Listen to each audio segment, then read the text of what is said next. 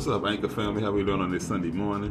What's up, Facebook family, Spotify family, Pandora family, iHeart Radio family, Radio Republic family? What's up, man? How y'all doing on this Sunday morning? How y'all feeling, man? How y'all feeling physically?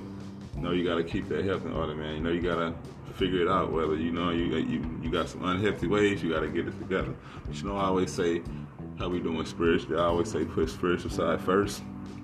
Watch everything work out. So I think like maybe season three or four, could be five.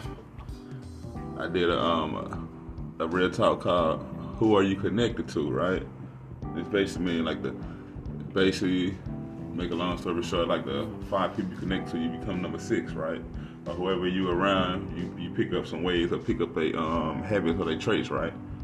So this is called this is basically part two who you connected to. Okay, so once you get connected to the right people, right? Once you notice your team, like I know MDC, this is my team. This is where I'm meant for life. I just know it. So since I'm connected to them, that means the plays they tell me to run, the strategies they show me, the will is already created. I follow that just because you connected to them,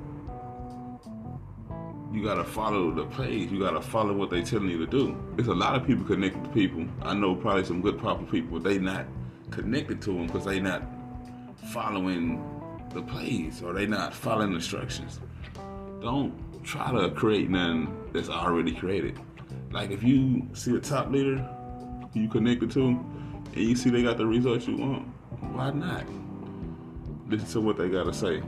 Even if you gotta get on a training or a Zoom call or a phone call with the same information over, over, and over and over, because it's repetition. So you become who you are connected to, but you only become who you connected to by listening to what they tell you to do. Think about that. Peace and blessings.